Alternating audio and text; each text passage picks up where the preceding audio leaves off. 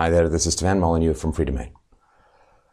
So, after many months of consultation with mentors and advisors, family and friends, I have come to a decision that will certainly be somewhat surprising to those of you who have been following my public career as an intellectual for fifteen years or so, but I hope that I can make the case for you about what it is that I'm going to do in a way that makes sense and hopefully will get you behind what I plan to do. So, many years ago, I made a video called The Story of Your Enslavement where I compared countries to farms, tax farms in particular.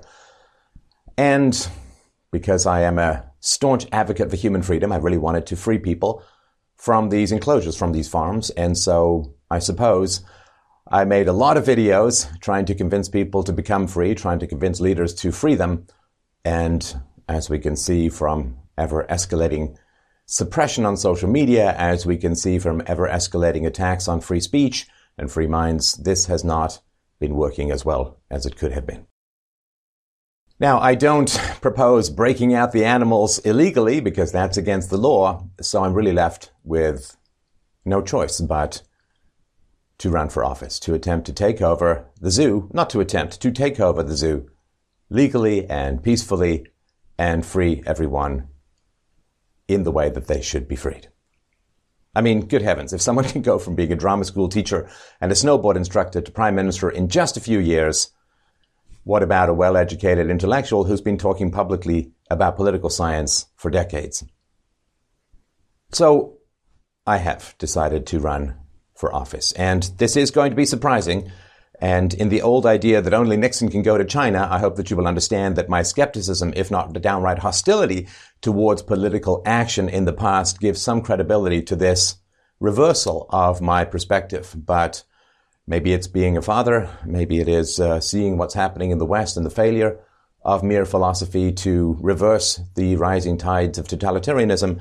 But I have decided to act in a manner consistent with securing freedoms for the future. So, I suppose you may be curious about my major policies, and I have put a great deal of thought into these. I'm going to just sketch them here. Of course, over time, I will release a more detailed paper outlining all of the policies that I plan to implement or will implement when I win. But let's start with some of the least contentious ones and move to the more contentious ones. So when it comes to trade, it is a very strange thing that Western countries have trade agreements that allow other countries far more latitude than the Western countries themselves have. For instance, Chinese people can come and own property in almost all Western countries virtually uninhibited, but if you try and go to China to own property, well, you, you can't really get a hold of it. The same thing is true of citizenship. If you want to go and become a citizen in Japan, sometimes even marriage to a native Japanese person doesn't do it, but you can pretty much pick up citizenship in Western countries, you know, with five pop-up Tim Hortons cup lids and a simple form filled out in crayon. So when it comes to trade, when it comes to immigration, when it comes to property ownership, my platform is simple, that Western countries should match other countries in the ease of obtaining ownership and citizenship and so on. With regards to trade policies, the one thing that is very true and foundational is the Socratic notion that very few of us know much about anything. I include myself in that. And therefore, the idea that a senior politician would make trade policy is, to me, completely crazy. Who should make trade policy? Well, trade associations and business people should sign their own contracts with companies overseas and deal with it that way. They are the ones who have the greatest interest in the success of these trade arrangements, and one of the things that I'm always concerned about is what's called rent-seeking, which is an attempt to profit through public action private interests. That's a fascistic form of profit and something which should be anathema to any truly free society. The moment that governments can control trade, then the people who trade will attempt to control governments and use the trade powers of the government for their own benefit, usually at the expense of the consumer. So, you're free to trade as you see fit, but the government should have nothing to do with it. With regards to the environment, I have a long history of protecting the environment as an entrepreneur. I spent fifteen years creating and selling software to Fortune five hundred companies, which allowed them to minimize their environmental impact, and I will continue this as the most senior politician. Climate change is a huge issue that we all recognize needs to be worked on. So there are two major areas that I will help in terms of climate change. Number one is national debts.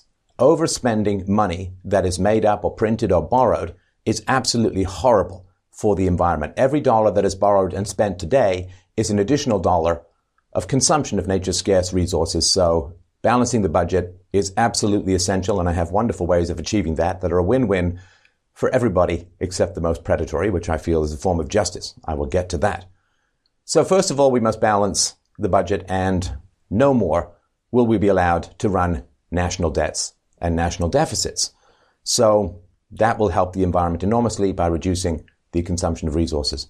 Immigration is a huge problem for climate change because basically people are coming from very low carbon footprint environments to very high carbon footprint environments, that is the West. So in the Middle East, you make one-tenth of what you do when you get to Germany and go on welfare. And that basically is ten times the resource consumption of nature's scarce resources.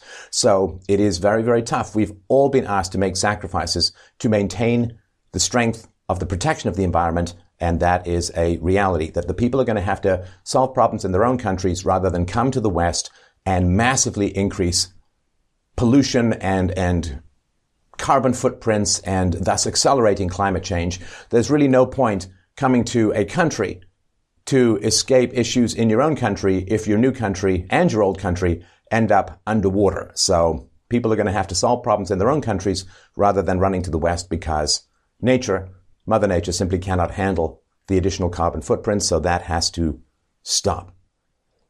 With regards to pollution as a whole, government laws don't solve pollution. What solves pollution is the private ownership of resources. So as much as possible, convert the problem of the commons lands from publicly owned, which is to say nobody has any investment in maintaining the quality of those resources, to privately owned. Because people care about their own property. They generally don't care about other people's property nearly as much. And when the property is essentially unowned, which is what public land is, people don't really care about it at all. So what we do is we want to make as many people invested in the protection of our scarce resources. And the only way to do that is to convert them to private ownership, which I will, of course, achieve with the stroke of a pen. Now, one thing that the Mueller report has taught us, this witch hunt that occurred south of the border, is that highly complex laws can be used to bully people for political differences. And the tax and legal codes in the West have become ridiculously Byzantine. Basically, it's a setup for Joseph K. in Kafka's The Trial for an unending passage through the lower intestines of incredibly complex legal codes, and it seems like the opening of a Dickens novel rather than the achievement of a rational civilization. So can you imagine that if you are liable for any issues you have with the tax code and you are standing in front of a judge, what you could do is just have your lawyer bring in a bookshelf and a half of highly dense, small font, squinto vision tax code legalese and say, nobody knows how to obey these laws, and therefore these laws cannot be just. Ignorance of the law is no excuse as long as the law is reasonably comprehensible. And the law within the Western countries have, has become so convoluted, almost by design. And of course, the fact that a lot of politicians are lawyers and lawyers like complexity because it makes them a lot of money is not lost on anyone. So clearly, we need to radically simplify the legal codes. We need to radically simplify the tax codes because complex laws, over complex laws, are breeding grounds for tyranny and suppression. And that is not what people signed up for when they signed up for the imaginary social contract. One of the particular issues is free speech in the West. Now, it used to be the case that as long as you weren't shouting fire in a crowded theater, or directly inciting violence in a particular moment, you were free to make whatever intellectual arguments you wanted. And we fought our way to the high pinnacle of truth through the robust back and forth of public debate. That has been squelched consistently. One of the major problems is hate speech laws in the West. Now, when it comes to hate speech laws, it is, of course, a subjective definition. It is highly complex. It is, by its subjectivity, open to abuse and political partisanship, and therefore is an interference in the free flow of ideas essential for the democratic exercise of perspective in the public square. So With regards to free speech, of course everybody needs free speech. We have a general hesitation applying free speech laws to, say, religious texts. So religious texts can contain exhortations to violence and things that, if written by a private person, would be utterly disallowed under hate speech laws, so we can't have inconsistent laws. Therefore, since we don't want to subject religious texts and other texts to hate speech laws, we can't have multilegalism. We can't have different sets of legal standards. Therefore, free speech must be enforced. Free speech must be allowed. The only way to stop people from radicalizing and splitting off and splintering and going into their own subterranean echo chambers is to allow maximum public discourse in the public square to make sure that we can counter bad ideas with better ideas. With regards to foreign aid, it is one thing to be charitable if you have an excess of resources. It is another thing to be charitable entirely if you are massively in debt and have unfunded liabilities running into the trillions of dollars. Being generous with other people's money is not a virtue. If someone steals from you and then gives to charity, that money is still stolen and should be returned. So with regards to foreign aid, it's not charity if it's coerced, and taking money from the poor people in rich countries and giving it to the rich people in poor countries is terrible. Foreign aid turns foreign governments into recipients of foreign aid rather than having them be responsive to the needs and preferences of their own people. It is often used to buy weaponry. It is often used to bribe people and thereby corrupting the political institutions of foreign countries. Now, with regards to wanting to help other countries, I think it's a wonderful thing to want to help people, whether domestically or overseas, and therefore, although the government will not take your money by force and hand it out to dictators overseas, you are free to help anybody that you want in the world, and nobody will stop you. Another huge issue is what is, at the moment, somewhat laughingly called higher education.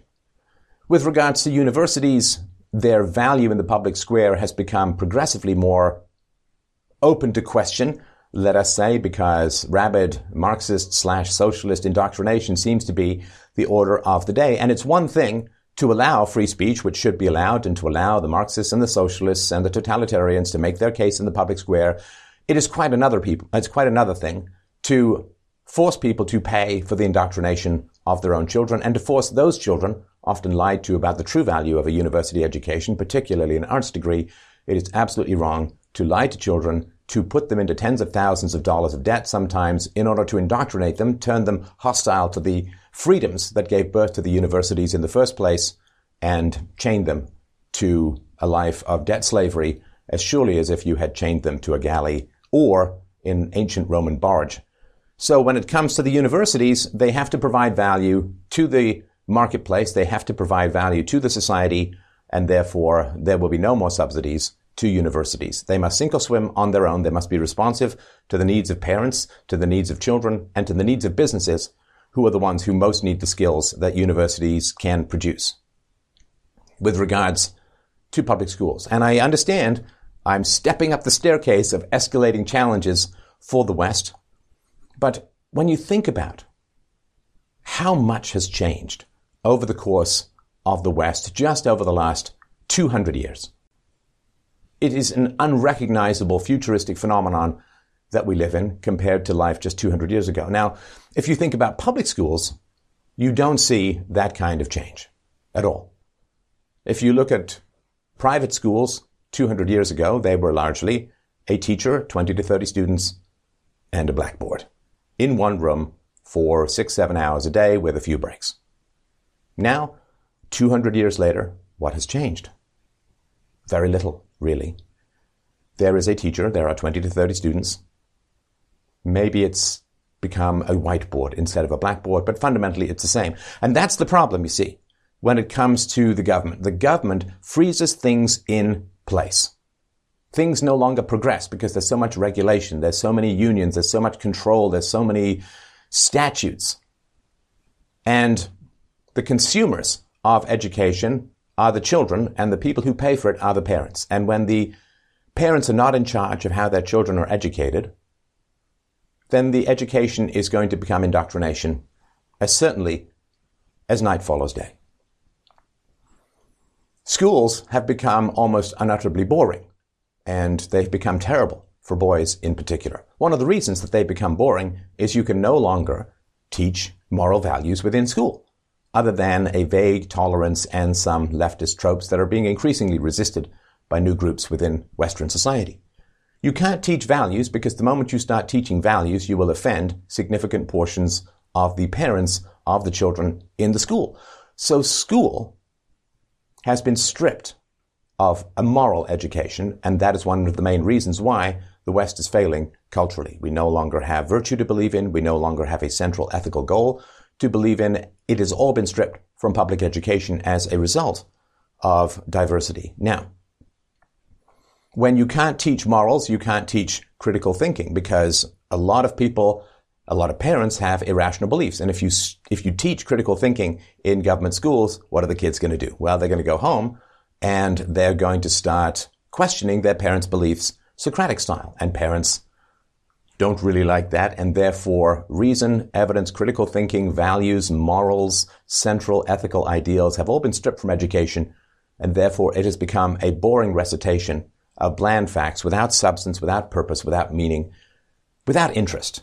And it's almost worse to bore children than it is to indoctrinate them, but the two generally go hand in hand. Now, schooling needs to be turned back over to the parents. Schooling needs to be turned back over to the children. Nobody knows the best way to educate children at the moment, because education has been cr- controlled by Western governments for about one hundred fifty years. So nobody knows the best way to educate children.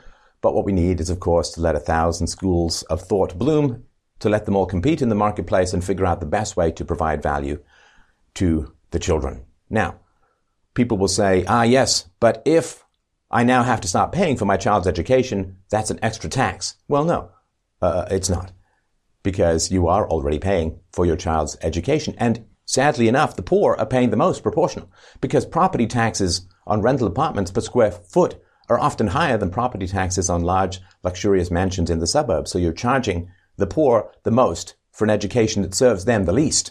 And the poor need a quality education the most, because rich people have all other kinds of resources they can put their kids in and all other kinds of tutors that they can hire. But the poor need the best education. And right now, the poor are being charged the most for the worst quality education imaginable. So let us let the brilliant minds in the educational sphere work their free market magic on the education of children, and thus we will help close the increasing gaps between rich and poor that do threaten to tear apart our societies.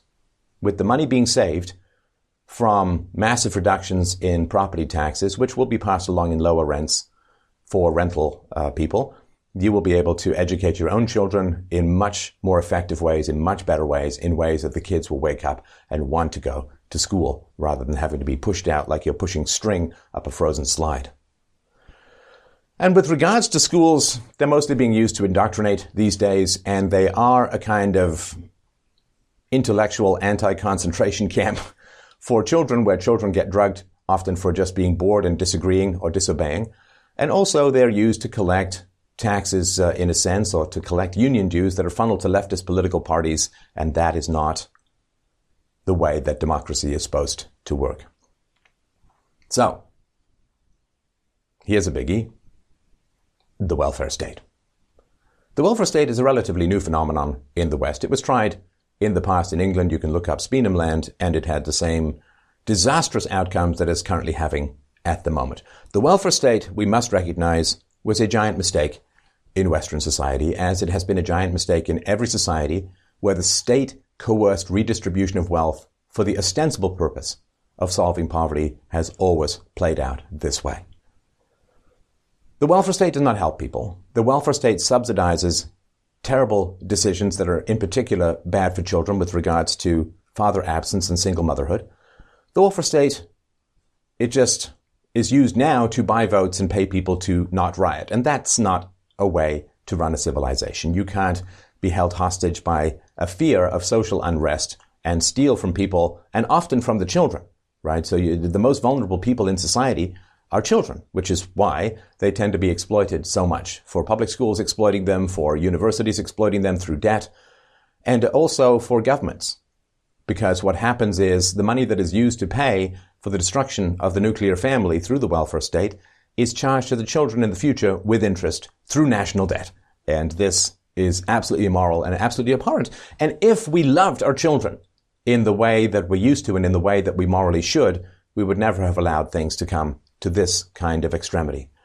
People do need charity. They do need help. There are people, genuinely through no fault of their own, who need social resources, who need money, who need healthcare, who need support. It's just that the government cannot provide it. The government can only mail checks to buy votes. It cannot get involved, and generally does not get involved, in helping people individually. The problem with poverty has a lot to do with a mindset. It has a lot to do with psychological problems and emotional problems. It's not simply a lack of money. If that were the case, then everybody who won the lottery would become a billionaire entrepreneur. The problems of poverty are not solved by giving people money directly. They are solved by communities. They are solved by getting to know people. They are solved by figuring out what their real issues are.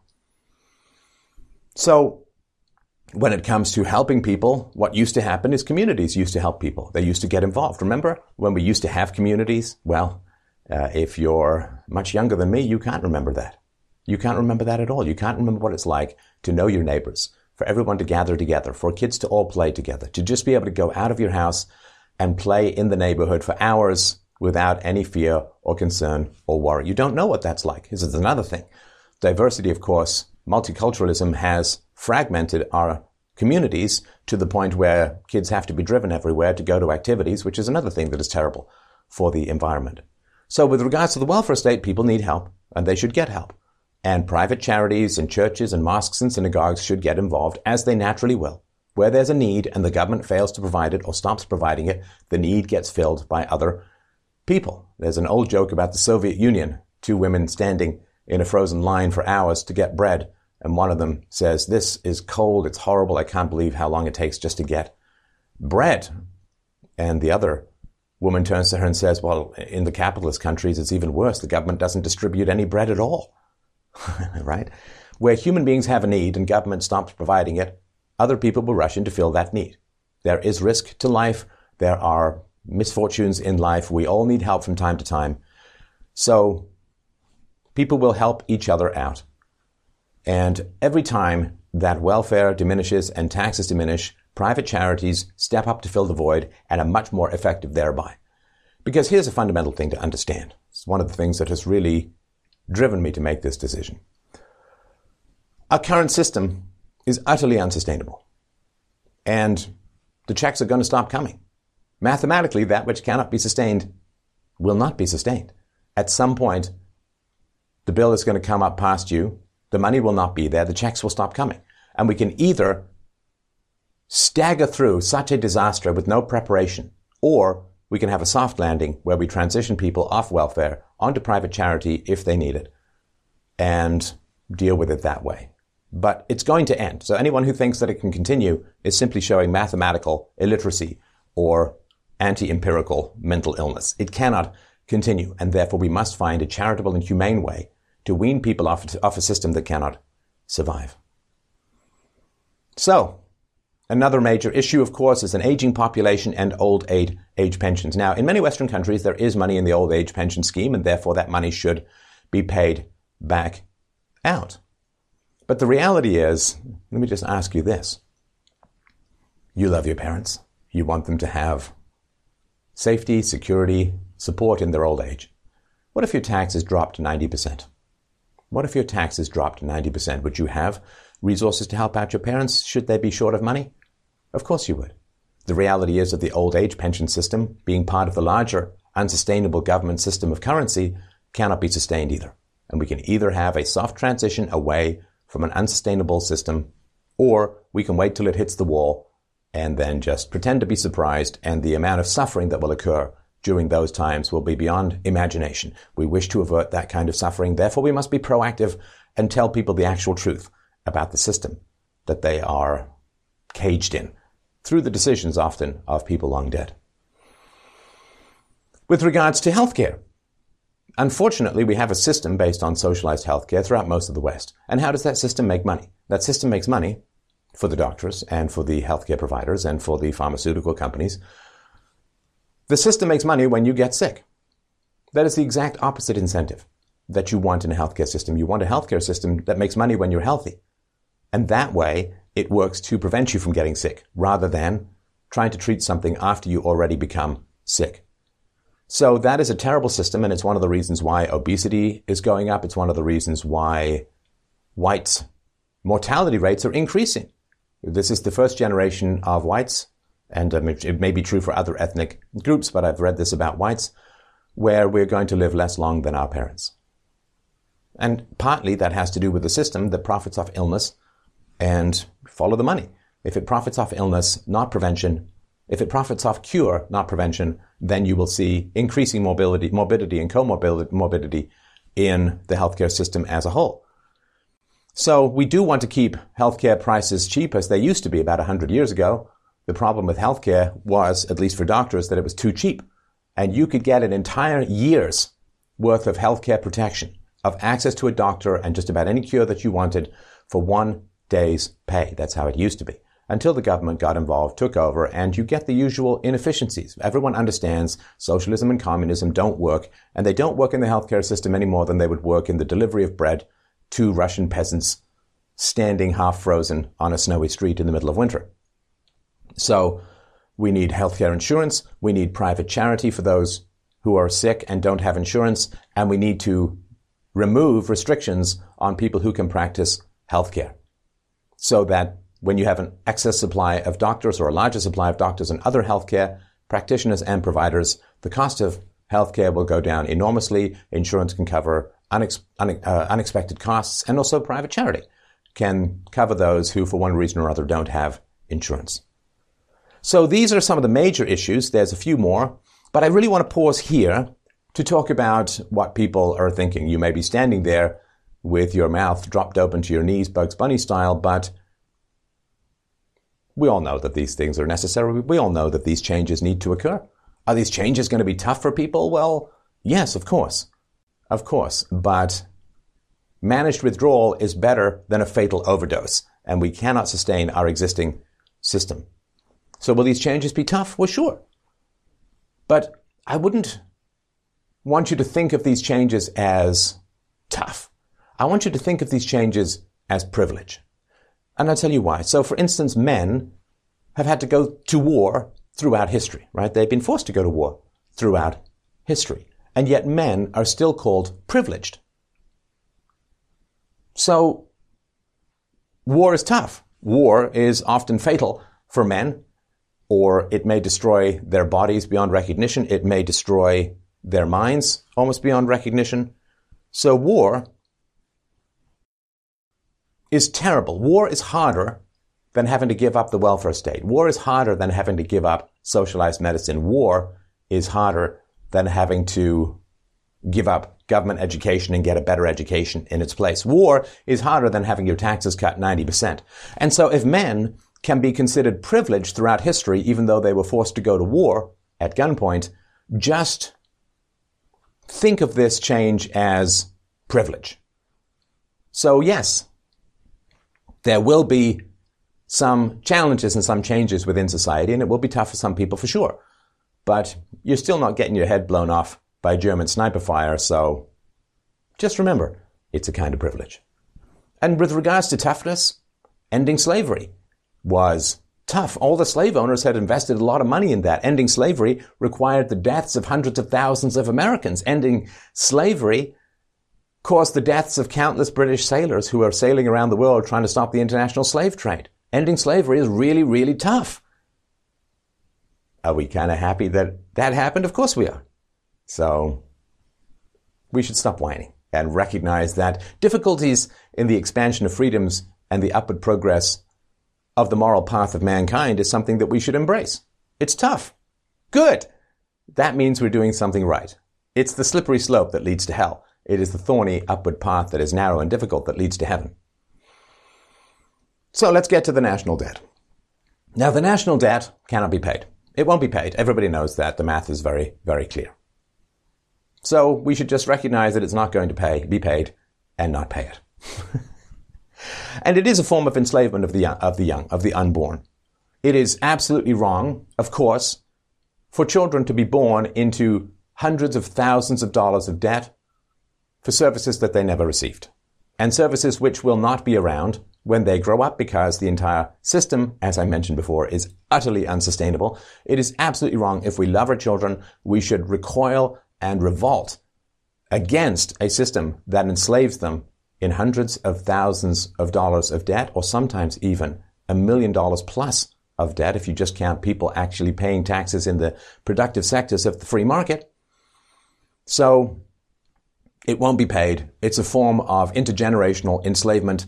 It is wrong. It is immoral. It is corrupting. And it removes a sense of fiscal reality from the population, because there's this perception that the the government is just this massive magic money fountain where you get free stuff with no difficulty. And that's not the way that reality works, fiscally or numerically or economically or anything like that. So it corrupts the population by allowing the government to pretend it can give them something for nothing. It corrupts our love for our children, because we have a heavy heart with guilt with regards to the financial enslavement we are inflicting upon our children. It's a form of serfdom. It's a form of indentured servitude, and it's wrong. So the national debt is unjust. And people who bought slaves had contracts as well, and those contracts were rendered null and void because slavery is immoral. And people have expectations that the taxpayers will forever be used as subject uh, as uh, as subjected tax livestock to pay off uh, banksters and uh, other financial institutions. But if the entire contract is fundamentally immoral, it can be torn up with great, with a great song of, of joy and virtue in your heart. So national debt won't be paid, and we should just have a hard reset, because it's just wrong. This all should be done peacefully and legally. It goes without saying. With regards to affirmative action, both for different ethnicities and for different sexes, well, according to the latest leftist science, there's no such thing as race, and there's no such thing as gender. And therefore, we should eliminate all laws that prefer or disadvantage one race over another race, or one sex over another sex, because, again, the left has proven that neither race nor sex really exist. And so having affirmative action is like having proactive hiring policies for lepre- leprechauns. So that all has to go. So these are some of the challenges. Let me talk to you about some of the rewards. With regards to taxation, with all these changes, taxes can immediately drop about ninety percent. So instead of paying, say, fifty percent of your income in taxation, you only have to pay five percent. Isn't that amazing? Just think what you can do with all that additional money. Some of it, of course, will have to be used to educate your children, but that can be enormously cheap. Some of it will be used to purchase healthcare insurance in a much cheaper market.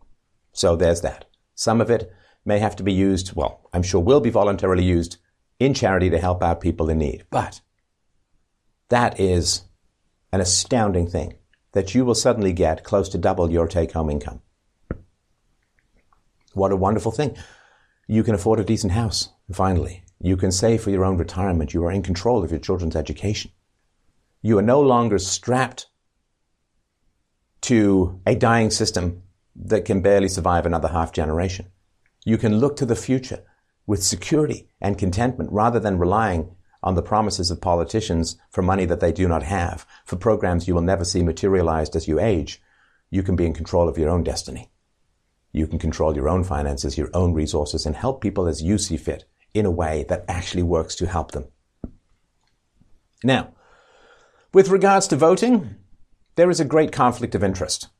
If you are in receipt of government funds, if you are a net receiver of government money, can you vote objectively on government redistribution? If you are wedded to and believe that you are utterly dependent upon the welfare state, can you vote objectively about the welfare state? Well, no. Of course not, right? So there needs to be a significant amendment in the West.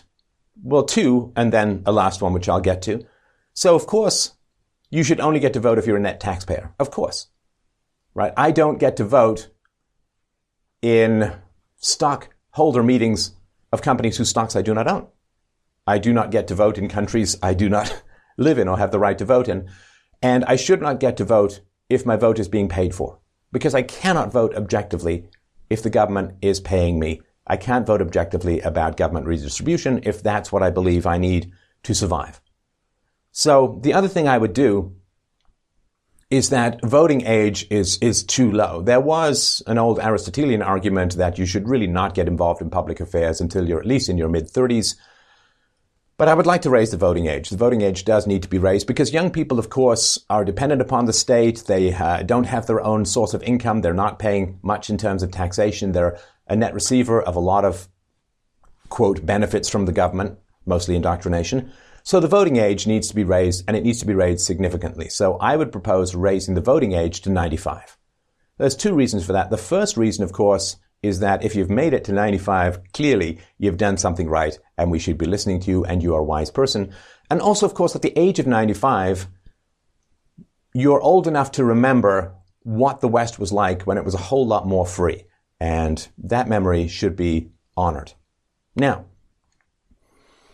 with regards to, I've talked about the West as a whole, and that's important. So I can technically run for office in three countries, but I am an ambitious man, and I want to reach the top goal. So I'm going to run for um, the top political positions in Western countries as a whole. I haven't narrowed that down to specific Western countries. I do have a list that's alphabetized, but I won't run through it right now because there's still some countries on the periphery where I'm still trying to figure it out. Because I feel that in terms of regaining the freedoms of the West, somebody needs to be Supreme Freedom Emperor of the West. And that person, of course, should be me, because I know that I don't know much, which means that the government power should be restricted and reduced all throughout the West, because all the sophists currently in charge of government are pretending that they know what's best for countries when generally they only know what's best for serving their own political lust for powers. Now, you may say, but that's wrong. You can't run for Supreme Freedom Emperor of the West in all Western countries. And I would say, well, yeah, I, I can, because according to the we- according to the left, there's no such thing as countries anyway. Everybody should be borderless. And therefore, Supreme Freedom Emperor of the West should be something that they would get behind, because it is one of the true, truly globalist positions in that it is supranational. Because I'm really tired. I'm really tired of losing my liberties. I'm really, really tired of seeing everything that our ancestors fought and bled and died for beginning to fall away. And it's time for progress. It's time to reverse the decline. It's time to liberate the people. It's time for jetpacks. It's time for tourist visas to Mars. It's time for cures for cancer. And I want time travel. Because I've noticed, as I'm sure you've noticed, that if you have a full head of hair, you tend to be politically a lot more successful than bald men and women, particularly women. Therefore, I want time travel so that I can go back and rescue my full head of hair from my twenties, bring it forward in time, and allow it to be the new halo-based shiny helmet of political power as I ascend the staircase of power to become the Supreme Freedom Emperor of the West. Are you with me? And happy April Fools.